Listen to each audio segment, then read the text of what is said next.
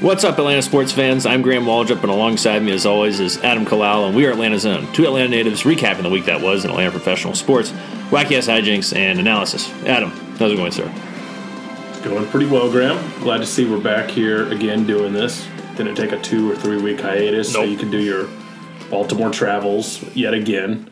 So, how's it feel to be in Atlanta for more than six consecutive it's, days? It's quite odd. Um, I feel like a little bit like the kid gets caught with his, his pants down somewhere when he didn't really anticipate anyone walking in on him, if you will. uh, explain further.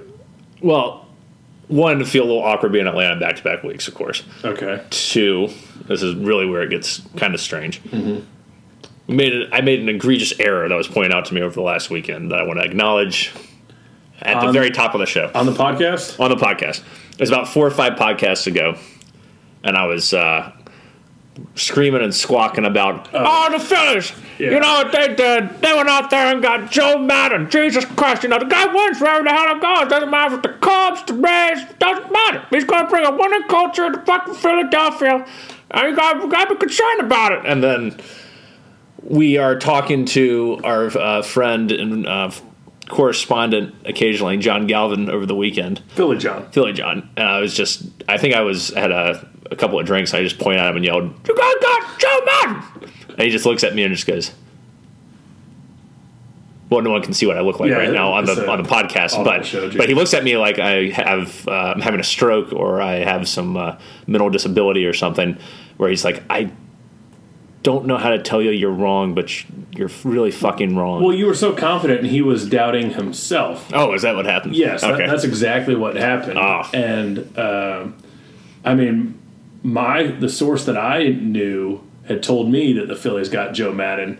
So to me, I was like, "Yeah, man, they got Joe Maddon." And like, I, I assume we were both looking at John like this guy calls himself a Philly Philly John. and he, he's not. and He doesn't know who the even manager who is. Their manager is. Yeah. And um, yeah, it turns out they got Joe Girardi. Yes, which happened a lot later than the Joe Maddon sign. Joe Maddon went to the Angels.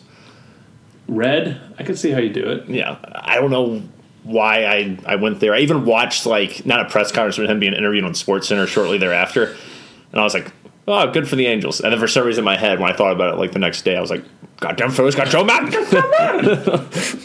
so I just want to acknowledge that and say I'm sorry. Yeah, that was an egregious error. Yeah, shows we don't check our sources and no, generally if someone's passionate enough about something we'll believe them. yeah exactly Was was uh, was your source me? Yeah Okay. yeah, that's why in my head the phillies had joe maddon Yeah. Uh, that was funny. Yeah. Anyway, and slightly, I guess, better news depending on what context you you, you view this. And the Falcons won on Sunday, a rousing forty to twenty win over the Carolina Panthers, to improve to four and nine and drop to number seven uh, overall in the twenty twenty NFL draft. So it was a weird game. We had a couple of season-ending injuries and then Desmond Trufant, and then one to Calvin Ridley. Trufant suffered a friendly fire attack from Ricardo Allen, who I think speared his, his forearm and broke it when he was trying to tackle someone else. And then Ridley has some abdominal injury that hasn't been further diagnosed, but the team officially confirmed that he is out for the remainder of the season. So the Falcons are now very, very thin at cornerback and wide receiver. Not that it really matters at this point. Um, Russell Gage is now your number two receiver, Adam. yeah not to sound insensitive but i've never cared less about season ending injuries No, and if anything it's like okay maybe that helps us lose a couple more games it, it, it just might. but yeah the receiving core is quite thin graham after losing sanu for, to the trade as everyone knows and then uh, calvin ridley so but hey there's a chance for Russell Gage to step step up. Uh, was it Zaccheaus? Yes. the guy who had the 93 yard touchdown That was, last a, week. that was a hell of a play. Matt Ryan drops back and delivers a perfect bomb to Zaccheaus, uh, whose uh, first name difficult to pronounce. We're not professionals. What is it? I don't know. Oh, okay. Yeah, Do you just not know it? I don't know it. I never heard of him. Apparently, I mean, I know he's a rookie out of Virginia. Well, Matt Ryan and uh, a lot of the other, and so did Julio Olamide. I'm sure I butchered the hell out of that. Olamide Zaccheaus.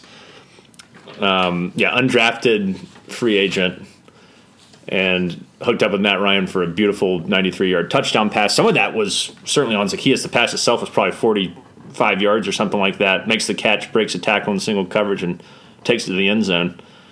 Um, yeah, so Matt spoke very highly of him in training camp and all the way through the preseason, and it was good to see him actually get out there and contribute in a big way in a meaningless football game, but it, it still was an, an encouraging sight to see. And for whatever reason, Dan Quinn just owns the Panthers, seven and two over the course of his career as the Falcons head coach, which is so odd. Yeah, it's pretty bleak for them to get swept by us. Just, I mean, probably our two best games as well. Yeah, Minus yeah, the Saints minus game. the Saints game. Well, which is weird too, because the Panthers have been very competitive all season. Even the games they lost, they went up to Lambeau and lost on you know because McCaffrey got stuffed at the goal line. They lost, as we mentioned last week, to the Saints on a field goal that their kicker missed. That was a, a chip shot. And they lost a couple other games that have been pretty close, but with us, we just like I don't know what it is. We're able to get pressure, we're able to force turnovers. KZ gets two more sacks. Your boy Vic Beasley got a couple of sacks, up to six on the season. I know, right? Uh, very Isn't odd. there some bet about how many uh, sacks I think Vic would have? Yeah, there's some Six bet. sounds like the number that you would shoot so low. Right. But give someone like, you know, it could it could happen. The person who's actually making the bet. I think it was you and I. Yeah, Oh, yeah. okay.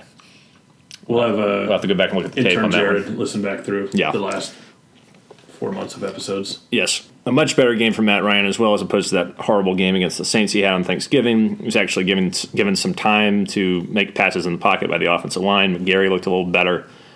Um, yeah, Matt throws over 300 yards and two touchdowns. And looked overall pretty good. It's good to see Austin Hooper get back out there. He didn't have a huge impact, but you know made a couple of nice catches. Devonta Freeman got his first rushing touchdown of the season. Uh, you know, the more I talk about it, the more I just think about how I felt while I was watching the game. It was just with the greatest sense of ambivalence you could possibly have in a game. I was like, there's a couple times you know I applauded and I I, I was like, yay, we did something. You know, he's at a bar, uh, you know, the Kirkyard bar where we went week one, and Were uh, those uh, that big group of Falcons fans still sitting there at the bar? Yes, but it wasn't as many of them. There wasn't as many of them, but they they they were there, and they were you know we got there like eleven thirty, and they were pounding drinks and. And, and they had a frozen. They had a, they also got some like frozen margaritas or something. And the bartender was like, "You guys make that last now. It's gonna take another. You know, if you order another one, it's gonna take another thirty five minutes for it to get out of the machine." And they're like, "Ah!" That Like, crew must feel like trash on Mondays. Oh huh? God, yeah, yeah. They were they were getting into it, um, but it, it was just it was it was it was weird because you know you got the Falcons game on, and then you got 49ers Saints game, very highly highly competitive game, maybe an NFC Championship preview. Ravens Bills, another really good game with you know teams fighting for playoff seeding and things like that, and then you got Falcons Panthers, two teams who are just totally screwed. One team who fired their coach during uh, the middle of the week, just engaging in this battle of, of pretty trash teams at the end of the day. Yeah, I was uh, listening to part of my take yesterday for their Monday uh, NFL wrap up, where they literally go into details on every single NFL game. Mm-hmm. And uh, for the one o'clock slate, Falcons Panthers were the uh, last game that they hit, and they were going to just completely skip over it. But they said this game happened, and I think the only thing they mentioned was uh, Younghoe Koo Yeah. recovering his own kick. Yeah, he had a hell of a game. We had four field goals, one of which was a 50 yard that hit off the uprights and actually went in. then he recovers a yeah recovers a fumble um, off a tackle. It was so weird. I was like, who the hell recovered that fumble? And I was like, damn, that's cool. He runs around there like he, he's ready to hit somebody. Yeah, you rarely see something like that.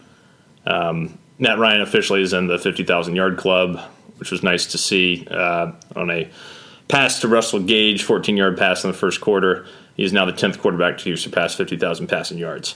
And he's only about uh, a little over a 1,000 yards behind John Elway. So I guess he's a pretty shitty quarterback, Here's the thing, though. according to uh, all these Falcons fans out there who hate Matt Ryan. Yes, but I mean, look at this list. Uh, top ten is Drew Brees Hall of Famer. playing currently. Yeah. Tom Brady Hall of Famer. playing currently. Peyton Manning Hall of Famer. recently retired. Brett Favre, Hall of Famer. modern day player. Dan Marino, Hall of Famer. Philip Rivers, Maybe a Hall of Famer.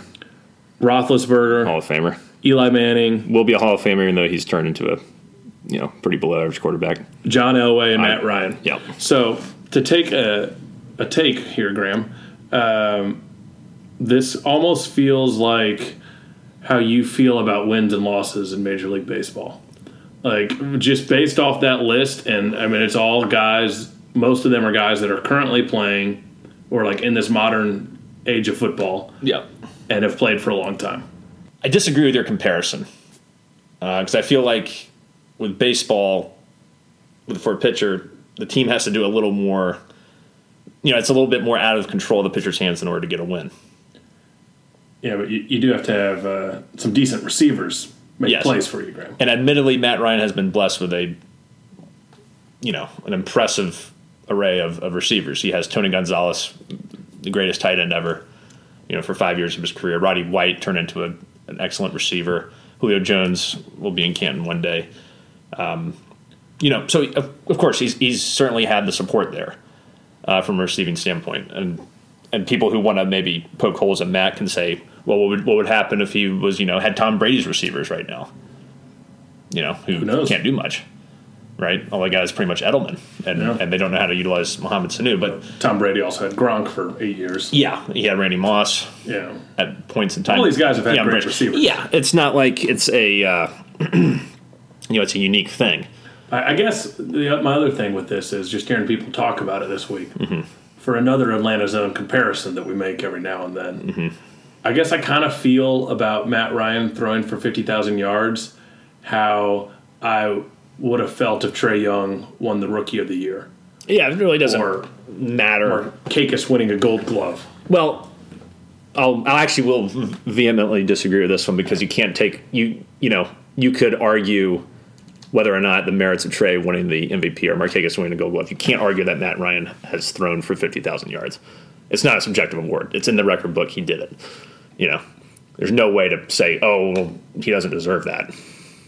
But I get what you mean. It is the same thing in terms of, oh, it's a nice accomplishment. In terms of my interest level, no, as I get it. It's a nice accomplishment, but what is what does And it it really do? bring us a super. It didn't bring us a Super. Bowl. No, what does it really do for us?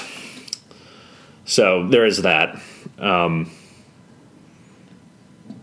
It's more impressive, like personally, for Matt Ryan. Yes. just to be like, I've stuck around this long. Right, and I've played at a very high level for the most part over Yes. a 12 year career. Um, so yeah, at the end of the day, it is kind of an, uh, an empty for, for for us as fans. You can take pride in Matt's accomplishment, but what does it really get you at the end of the day? There's that, but there's also you know same thing with Roddy White going in the Ring of Honor. It's a really nice. I think Roddy absolutely deserves it. He's an all time Falcon, but it just makes you get upset because you're like Roddy deserved a championship. He busted his ass. He was a guy. If we you know roll back the clock, I remember in his rookie season, Mike Vick had thrown two touchdowns, and I was always like, really want Mike to throw for three touchdowns. I don't know if he ever did in a single game with the Falcons or not. Mike's Be true. well, at that point, I don't think it was. Okay. This is like 2004 or 5. This is like whenever Roddy broke into the league. I can't remember what year that was. It was either 04 or 05. Mike's on the run. He throws a perfect pass. It's an outdoor stadium. I don't remember what stadium it was, but I remember Roddy, there was no one around him within like 50 yards. Maybe I'm exaggerating, but like if you looked at the screen, didn't like anyone I think I remember the same play. And he just, it just hit him perfectly. And it was such an accurate throw by Mike on a deep ball, which, you know, never most of the time didn't really happen Yeah. and he just missed it. And I was like, this Roddy White guy is a fucking bum. I screamed at the television, my 14 year old dumbass, thinking he was a total, you know, uh, lame ass. And the interesting part to me was is how he transcended his game shortly thereafter, especially in the 2007 season, the Joey Harrington season, when you know the Mike Vick dogfighting thing happened, all was lost. But while that was happening, Roddy White put together a thousand yard season with Joey Harrington and Byron Leftwich as his quarterback on a team that sucked ass, was awful, and had bad quarterbacks, and didn't Bad have coaching. A, yeah bad coaching. Didn't really have great receivers. You know, it was him and Michael Jenkins and Crumpler. maybe Crumpler. So which you know isn't terrible, but for him to come out of nowhere and become the number one after two subpar seasons or whatever it was uh, was great. And then he went on to have a, just a fantastic career. Leads the Falcons all time with touchdowns. I think like sixty four or something like that. Eclipsed ten thousand yards. Um, you know, he, he was he was just outstanding. A great mentor to, to Julio. Great teammate. It was really a shame the way it ended with Shanahan um, and all that drama that happened during the Super or pre actually the year before the Super Bowl run, where Roddy would complain about something in the offense to Shanahan or to Dan Quinn, and then Shanahan would just ignore Quinn, mm. and it created a lot of locker room issues with Roddy, and then that was the end of his his I tenure. still can't believe he never like he didn't catch on with any other team. Well, that was the thing. He was one year removed from catching, you know, getting 900 yards in a season. So it was it was crazy. To, yeah, I agree with that. It was it was odd how that uh, whole saga ended for him. But good for him to get in the Ring of Honor. But it just made me sad because I was like, Roddy deserved better than just the Ring of. Honor. He deserved the Super Bowl and the Ring of Honor. Another missed opportunity for Atlanta sports team having Roddy White and Julio Jones across from each other. And Tony Gonzalez. Yeah. Jesus Christ. Harry Douglas is a slot receiver. Solid little slot receiver. Every time I think of Harry Douglas, I think of him falling down in that NFC Championship game, that wide open throw by Matt Ryan against the 49ers, and he just lost the ball in the lights. He caught it somehow, but then he just like collapsed as if he was someone just uh, some sniper from top of the Georgia Dome. Pick? I don't think it led to a pick, but I think we eventually had to punt at that point. But there was because I think we lost some yards and penalties or sacks or something. But there was literally no one in front of him. He just stays on his feet, scores a touchdown, we go to the Super Bowl. Yeah. Uh, that was a good team too. That was a good team. Uh, yeah, so Falcons win forty to twenty, and we'll see what happens with these injuries, how it affects the secondary too. Now we know that we'll have um, you know Kendall Sheffield and Isaiah Oliver will get more snaps. Blidi Wreh-Wilson, your boy that you once referred to as Booty on the official uh, the first episode of this show, mm-hmm. will uh, also get some more snaps. Uh, Damontae Kazee, I think, is a born safety. Yeah. I mean, it's a ball hawk. Yeah, he elevates his play when he's when he's playing safety well, he, and, and, gets turnovers. Well, he had two picks, and he forced the turnover on the kickoff as well. Yes, yes, that, he did. Uh, Koo recovered. Yeah, and so that makes you wonder more about Ricardo Allen's tenure, potentially Keanu Neal's tenure. I mean, I could foresee one of those guys going to make room for KZ. I think KZ is proving himself that yeah. he you know belongs. I mean, both Neal and, and and Ricardo Allen are you know really good players, and they're both you know big time emotional leaders. So losing either one of those guys would hurt. But Kazee, uh, in particular, has stayed healthy. He's, in, he's coming into his prime, and he's you know got a ton of interceptions in, in less than two years. I think he has like eight or nine picks or something like that. And he's going to be a lot cheaper than any of those other guys. Yeah, and and we have a nightmare of a cap situation coming up. We do. So you do have to let some of these younger guys on cheap contracts step in. And could we have seen the end of Desmond Trufant's tenure in Atlanta? Is his contract up? So here's the cap situation as it pertains to Trufant. If he's on the roster in 2020, he will count $10.2 million against the cap. If Atlanta releases him, we free up 4.95 million cap space.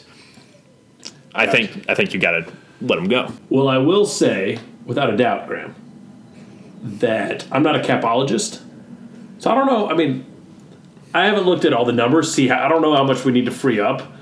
Four million doesn't seem like that much for Desmond Trufant. No, considering our secondary otherwise. Well, it's close to five million. It's four point nine five. It's you know rounded up. It's five million. Splitting hairs. Okay, yeah. we'll call it five. Yeah. Um, I don't know. I don't know either, but I know that I've I've liked what I've seen from Kendall Sheffield over the course of the season. Isaiah Oliver since the bye week has looked a lot better. He's not a finished product. Trufant has had his moments this year, but he's you know getting older. He's not staying as healthy as he used to, and that's not a recipe for success, especially as a cornerback in the NFL. At the end of the day, you got to cut some guys loose at some point. Like there, there's a big debate going on today about Austin Hooper and how the fans are going to freak out if we don't re-sign this guy. We Fuck can't, the fans. We can't afford like we can't afford it's, Austin Hooper. It's tough, and he and he's not like he's not uh, George Kittle. You saw George Kittle in the Saints yes, game. where he was literally dragged two guys who were hanging all over his face mask 25 yards. Yeah. He's not George Kittle. No, I would say he's a tier below George Kittle, but he's still really good and very young and could probably, get better. Probably a top 10 tight end. Yeah. The issue is, you know, if you lose him, you're receiving, you know, now your skill position players. My boy Jaeden Graham steps in. Well, we'll see. I know he had that big, uh, who was that big catch against? that he had. I can't remember. He had a big catch once for like 57 yards or something. It might have been the other Panthers game. But he hasn't got a huge opportunity. No, he hasn't. And it would be really hard to lose Hooper, but I agree with you in the sense of all the other moves that Thomas has made you know, particularly the Carpenter and Brown deals, like we talked about last week, and and these other these other things he's done, uh, Ken did that have, have really screwed our cap, and the guys we, you know, would really like to sign are, you know, potentially you can't do it, you just can't. Yeah, you need to have a hell of a draft this year. Get two to three starters out of it at least. Yeah, and it, Not more. love of God can't be it can't be this current regime. I'm still unchanged in my opinion there. I agree. Um, Falcoholic put out an article today that I didn't read. I read the headline though, Graham, and, it, and it was just uh, like it or not, Arthur Blank could see enough in Quinn to bring him back. Fuck me. Is Yeah. that just a think piece or is that sources say?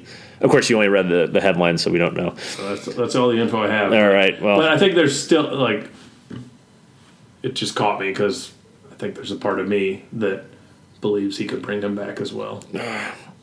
bring him back but fire Dimitroff. That would be funny. Like Quinn just keeps like Dimitroff is the last link. to the Smitty era. Well, but From like, a regime but like standpoint. for for Quinn, like we fired it. He's fired. Offensive coordinators, defensive coordinators, special teams coach, and it's just Quinn hanging around. But Dimitroff is also a link to some of the mistakes made over the last four. or Of course, years. but Quinn literally has no protection anymore. This is on him. You wouldn't think unless you say, "Oh, it's uh, Dimitroff. He didn't give me enough enough depth." Well, I, I just think that's bullshit. Because Dan Quinn, like we talked about, does have a big say in personnel, so it's it's on him too. Yeah, no, I mean it. Hundred percent Yeah. be. So They, I, they both need to go. We need. Yeah. we need fresh eyes. if if Arthur retains him, and I know that trying to find a good head coach is like not even pulling teeth. It's like getting castrated. You It's know, not it, it- it Stephen hurts. Belichick. I know we talked about Stephen Belichick. Well, it's That would be escalated nice. now. Uh, now other sources have grabbed our information, Yeah. and they've been putting it out into the world now. Graham, It's very unfair. Uh, they didn't even cite Atlanta's own. they did not. It makes too much sense, It was funny. especially if, he, if he's calling the Patriots defense now. That says a lot. They're one of the best units in the league. Yes, So, it's a no-brainer. I mean, I'm all in favor of getting him an interview. And he sounds exactly like his dad. To me, it makes it seem like, uh, you know, I feel like he would. He would probably intimidate Arthur. Arthur Blank's interviewing him, but Stephen Belichick Yeah. would intimidate Arthur. yeah, pretend like you're Arthur Blank and ask me a question. Oh, hey, Steve! Thanks so much for coming in down here to Flowery Branch. I don't really like the name. Um, do you think we could uh, talk about a, a change potentially? Oh well, I, I don't know about that, Stephen. I, but- don't- I don't really want to talk about it anymore. Well, uh, you got anything else you want to you want to you want to say, Mister Blank? Steve, what, what, what type of a head football coach would you be? Uh, just you know, a guy that comes in and does a job.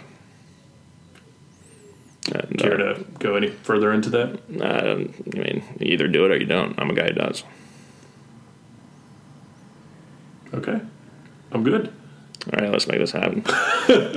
I'll be here for the next uh, 72 hours going over film and uh, send up a bag of chips and uh, maybe a prostitute. Seven, seven years, fifty million. Will that do it? Yeah, yeah, it should be fine. Yeah. Okay, we'll mark it down. I don't want to have to pay taxes either. Uh, we'll, we'll make it even out to 52 million. How about that? Okay, Okay. that sounds good. Okay. Yeah, just go something like that, and everything would be fantastic. um, I yeah, I give him an interview at the very least. You got to. He's an upstart young guy. He's like a Sean McVegas at the defense. That'll happen. Um, McCarthy still out there. Yeah, I'd be okay with it. I wouldn't hate it. The guy seemed like he's taking a year off. Apparently, he's been doing a bunch. He's like getting a staff together already. He's been doing a bunch of like head work on all the potential openings, and I'm sure he could be kind of like a. He probably has his short list of where he would want to go. I think he could really unleash the Falcons' offense for sure. Yeah. like make us more formidable and really get the most out of this personnel. Because I don't think, I really think that Shanahan's the only guy that's really gotten like the, you know, the peak of what we can actually do as an Yeah. offense. And you see that the Packers' offense has been shitty since he left, and they they got our offensive guru. They've been totally shitty, but they haven't been as consistent. It's still ten and three. Yeah, they've averaged less than three points a quarter. I didn't realize that. Yeah, No, they, they've got they've, they've they've got like they're like one of the worst looking ten to three teams you'll ever see. All right then. Yeah, they're very hot and then very cold. Yeah, I haven't really watched, admittedly, a lot of Packers games. They did almost lose to the Redskins over the weekend, so I guess that tells you Yeah. sort of everything you need to know. Yeah, uh, Falcons play San Francisco this week. We know how good they are. If you don't, they're the number one seed currently in the in the NFC overall, and they went to New Orleans and beat the Saints last week and prove. I think they've proven over the last couple weeks that they can run with with anyone in any type of game. They you know went straight up against the Ravens and lost by three points in really tough conditions in Baltimore. Rainy game, slug fe- slugfest. You know, old school football games like twenty to seventeen. And they had this huge, you know, uh, gunslinger offensive shootout game. Uh, New Orleans a week later. So, all for all intents and purposes, I mean, th- this is a very scary team, and I don't foresee a way that the Falcons can win. But I also didn't foresee a way we can beat the Saints either. So who the fuck knows what will happen? yeah. You, you mentioned all these different types of games that the Niners have played so far, but they haven't played one game with Younghoe Koo standing on the other sideline. He has an intimidating presence. So that's the X factor, the coup factor, The coup factor. if you will. He's going to be in there on special teams, making tackles, recovering fumbles. Uh, he's the best onside kick kicker in the I, I NFL. predi- I predict a first half onside kick. I would like to see that, honestly. Yeah. Like if we if we got an early touchdown somehow, or even a field goal, just say, you know, fuck it. Onside Why not? kick. What do you have to lose? Stephen Belichick. Yeah. What do you have to lose? Yeah. Uh, it will be a tough game, though. Really formidable defensive unit. The offense has really rounded in the form over the last like six weeks or so. Um, you know, you mentioned George Kittle, one of the best tight ends in the league. Uh, they have a, you know, as we know, Kyle Shanahan is their is their coach, and we know that he can design running plays like there's no tomorrow. He's also, you know, drew up a couple of really nice trick plays against the the, the Saints, and you know that he's going to want to beat the shit out of the Falcons. But also, this team is still fighting for Dan Quinn. They are. They haven't they haven't packed it in. That's that's the other thing, and it's a game that I'm sure they would want to win for their coach. And I don't know. I just I think we're what three and two since the bye, something like Something that. like that. Yeah. Um, I wouldn't be shocked if we make this a ball game. Yeah, I mean, stranger things have happened, and you just don't know what you're going to get from this team. We know collectively they kind of are what they are. They're not like very good, but they're also going to give it their all, and they can surprise you and, and, and play up to their, what their talent is. Yeah. Calvin really being out certainly doesn't help matters. Yeah. But I don't know. We've put up big games with random receivers before. Justin Hardy, our eighth year, fourth uh, stringer. Maybe Yeah. he finally steps up. to Zaccheaus this year Yeah. with that. I mean, that's crazy too. It was his first catch in the NFL. How cool is that? Yeah, that is very cool. All right. I think that will wrap up Falcons. I think we can move on to, to Hawks, getting a little bit of controversy here, Adam. According to a reporter from The Athletic named Shams Charania, he reported recently that the uh, there's been a lot of frustration mounting within the Hawks organization at times, and it boiled over uh, in, re- in regard to Trae Young following a recent loss. Um, and he vocalized some displeasure there. And one high ranking team official was seen telling Young that the team would be getting him help on the roster soon, according to multiple sources. The trade deadline's still a couple months away. Thoughts on Trae going to the front office or making a scene in the locker room following uh, you know this hardship that the team has endured to open the season? I mean, I think in general, I don't love it, but it's understandable. I mean, this kid's fighting his ass off, and he's not even able to play the same way that he played last year, where he was such a high assist guy, because he doesn't have the players right now that could finish. Yeah, I mean, he should be averaging a uh, double double, and he's really close to it. You know, he's close to averaging thirty and, and ten, but he's like it's like thirty and 8.8, 8.9.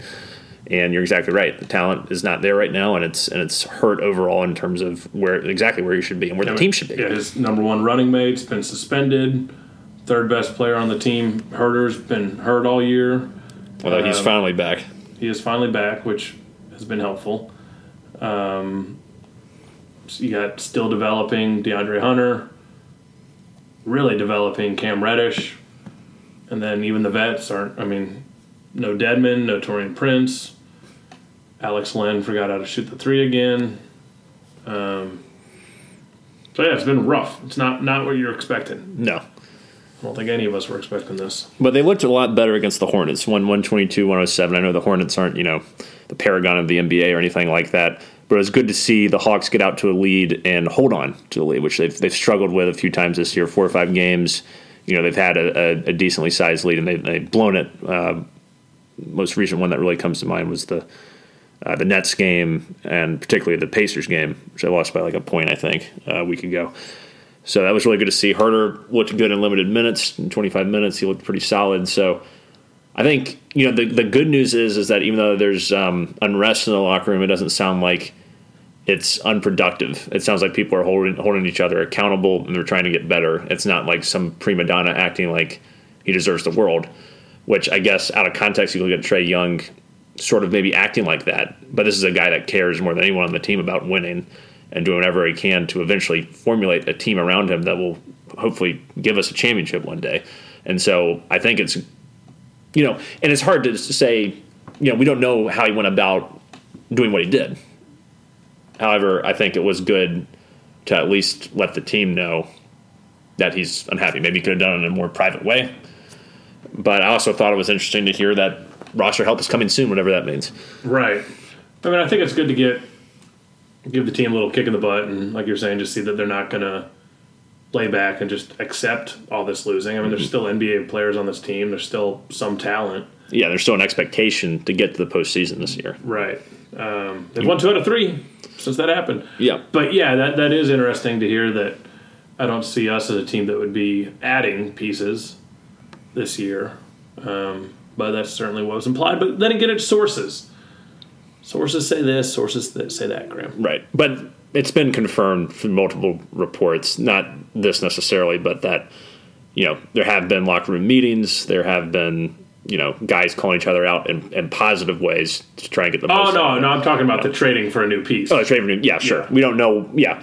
Getting roster help can mean a number of things. It can mean, hey, hold on, John Collins is coming back in like uh, a couple weeks. It could mean, I don't know, you know. Right. So, um, but you never know. We could be making a, a, a trade for a piece. There could be someone who's sliding out of contention that could, you know, has someone who's maybe could be a little older and uh, or, or younger and controllable that can come in and not, you know, break the bank. That could help us uh, get where we want to get to.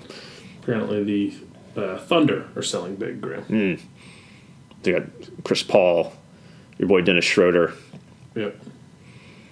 I don't know who else I is don't on know the the Thunder. roster very well, Graham. Yeah, But yeah, I'm sure Trae knows, like he sees the bigger uh, puzzle that we're piecing together right now, and uh, knows the direction this team's heading. So I don't think we're gonna like mentally lose the kid no, to the point where he's gonna be demanding out of Atlanta in a year or two. no, and he Although in a year or two, you better see. Yeah, you better see some Some improvement, or a ca- player of his caliber will ask for a. Uh, will certainly ask to be moved, which Yep. is the last thing we want, considering uh, that you know I I perceive Trae to be a, a, a huge part of what we're trying to do for the next twelve years or so, however long. One of the best things we have going for us in the city of Atlanta. Yes, for sure. Trae So- Young, Ronald Acuna. Yeah, so we want to make sure that he's as happy as he can possibly be. Yep. Uh, not really much else going on with the Hawks or the Braves, really, Adam. Uh, there's been a couple of reports that the Braves have checked in, quote unquote, on Anthony Rendon, probably just doing their due diligence. He wants somewhere in excess of seven years, more than $200 million. Let, us do that. Yeah. Um, I'm Alex Anthopoulos checking in. I'm Scott Boras. Yeah. Oh, hey, Scott. Uh, Oh, hey, Alex, is your team actually, uh, is- Liberty Media actually giving you some money to, to work with this offseason? well, I'm not going to tell you how much, but yeah, we got some money to spend. Oh, okay. I'm in the market for a third baseman. I hear you got one. We, we have a very talented one. He just won a World Series. He hit uh, well over 330, and like a 500, like 600 slugging percentage, hit 30 plus home runs. Hey, I don't. I don't need the stats. Uh, you, you think I don't know the stats, Scott? I Is this is this what you do? You just recite stats? Is that your job? I'm trying to make my client look like he's, uh, you know, Hey, I worthwhile. told you. I'm obviously interested. Brass tacks. Give me the numbers. Oh, it's got to be at least seven years and two hundred sixty million dollars. Um, yeah, I'm good. Okay. You, you got anyone a little lower on the shelf? Like, also, how about like a veteran, like utility player? Got Chris Davis. Uh, if you if you can talk with the Orioles about getting him out of that uh, trading potentially, you know he, he's a power bat. He hit 53 home runs in 20 in 2015.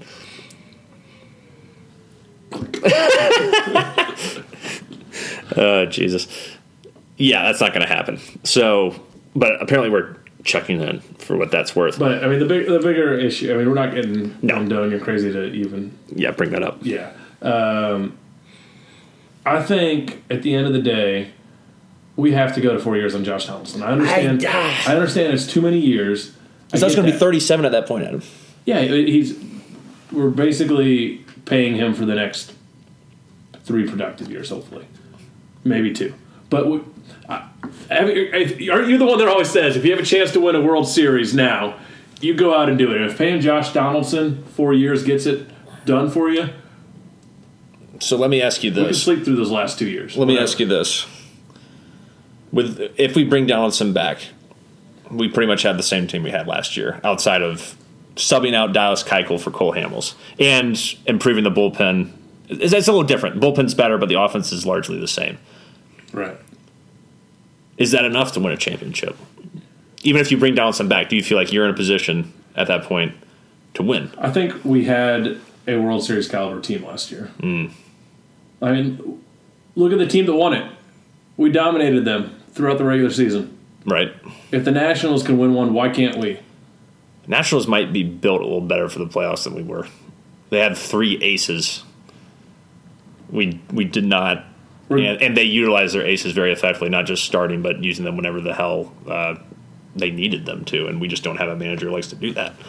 Well, the thing you have to, I mean, you have to remember with the Braves is we've got these developing young guys. So if Soroka and Fried step up even more from where they were last Oh year, yeah, they could they could develop into that for sure. Yeah. I'm not saying they couldn't. I'm just saying and you never know what you got with Folty, Cole Hamels, Newcomb. I I like those are three big question marks for me. More so, Hamels than Hamels and Newcomb.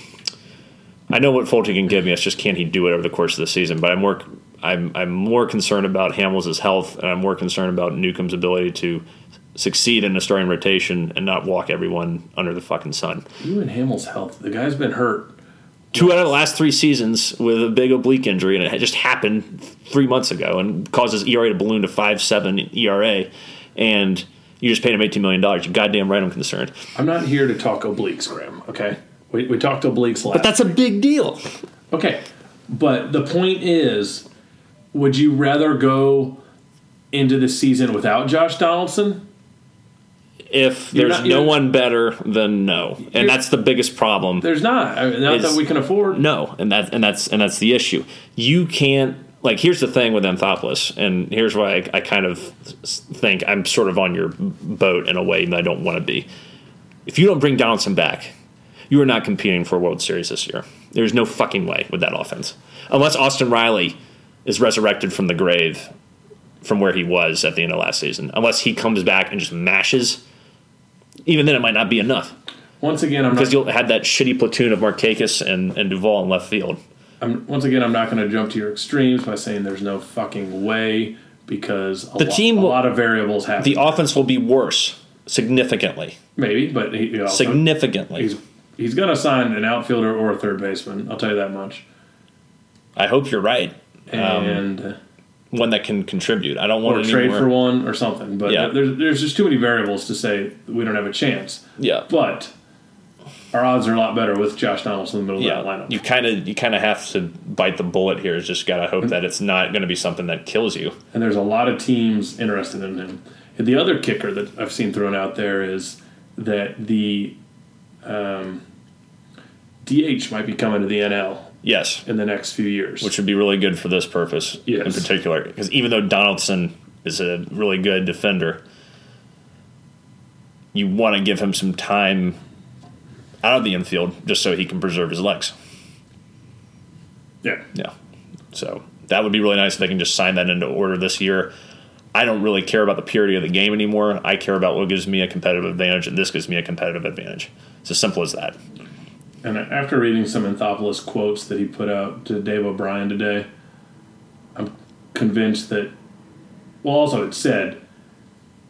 It does not seem like he thinks going into the season with the Camargo Riley platoon is acceptable No, as an option. It shouldn't And That's coming from him. that's good. Um, and he, he said that he thinks Austin Riley is going to be a great player, but he doesn't know when.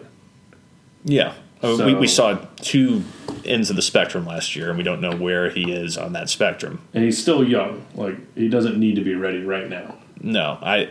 What I would love is if he's able to find that, that groove he had last year, and you get Donaldson back, and then if you have that, you know, that team like we were rolling with in you know the middle June. the middle months of, of summer, yeah, in June, where we were just arguably the best offense in baseball, uh, that would be swell. Tall order because you're counting on a guy who was very inconsistent last year, and you're also counting on signing someone who's going to want excess of eighty million dollars probably, who's you know in his mid thirties. He, he's earned it though. yeah, I'm not saying he hasn't. It's just a ris- it's, it's a very risky It's a, it's a big market for him. A lot of teams are in on him. Phillies Yeah. are already apparently. Texas Nationals, um, yeah, because the Nationals. One thing that was interesting reading that article was that you know Rendon turned down the Nationals offer, and uh, according to all these reporters, uh, you know the chances of him returning to Washington are slim. So they're definitely in the market for third base, Rendon or or not, because they don't know if they can get Rendon back. So they got to pursue other options. It's it's it, the longer it goes on, the more concerned I become of him slipping away. You're always concerned. I am. But it doesn't. It's. I- I don't I don't see Anthopoulos showing out for a fourth year based off his track record here so far. Do you? Yeah. No, I see him getting creative somewhere else. But yeah, I don't have great hopes for Donaldson coming back. But I think we will, we will add a power bat one way or the other. Yeah, you have to. You have to. If this team wants any chance of really competing, I think you absolutely must. It's as currently constructed. Once you get past that top four, which are not even top four. Once you get past, uh, you know, Cunha, Albies, Freeman, don't tell me Nick Markakis is going to be hitting fucking cleanup. That's that's not acceptable to me. You can't do it. That's that's a 2014 mentality. You can't you can't be doing that now. Oh no, We've won back to back divisions. no! I've, and we, I've, I've been yeah, the whole time we, we need a we need a cleanup. yeah. So on the same page. okay, so we'll see what happens there. I'm sure tomorrow morning when we're getting hopefully getting this episode out, will will be some big announcement, and we will will have missed it, and we won't be able to talk about it until Yeah, next that was week. my only concern with doing a Tuesday recording, week of uh, GM meetings.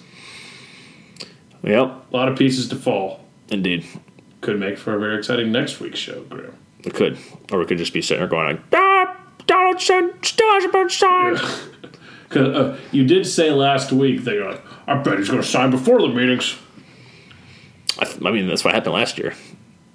But the thing is, I think the market is a lot hotter on him this year than it was last year, obviously, considering the season he had. So it makes sense that it would go beyond, um, potentially beyond the winter meetings. And I'll just put this out there. I still want to sign Alex Wood.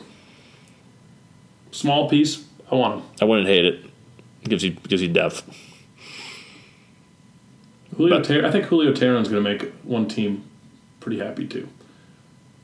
He's just a solid number four, number five starter that's going to eat up innings. As long as we don't bring him back. We did bring back Rafael Ortega today, as you reported earlier, Adam, Yes, we did. off air. Yes. Very exciting. So that's very exciting. That, that could be your power bat right there. I don't think that's going to cut it, Graham. Well, I think that wraps up today's episode, Adam. Unless you have anything else you'd like to opine on. Covered it all, Graham. All right. Our hearts go out to anyone who's a big Georgia Bulldog fan after their horrible loss in the SEC championship over the weekend. That was sad. I know it wasn't too sad, Adam, but No. you got to sympathize with uh, your fellow brothers and sisters who are also hardcore Atlanta sports fans and also Dogs fans. Yeah, that's a lot of losing to deal with It's tough. on all ends. Another disappointing season. Yep. We know all about it. True. People say that Georgia isn't an Atlanta sports team, but they sure as hell play like one. Oh, yeah. They're too close. Yep. All right. Until next time, everybody, thanks for listening to the show. We'll see you next time. Rise up, chop on, stand brotherhood, unite and conquer, and remain true to Atlanta. Hospitality. Hospitality said. Oh shit.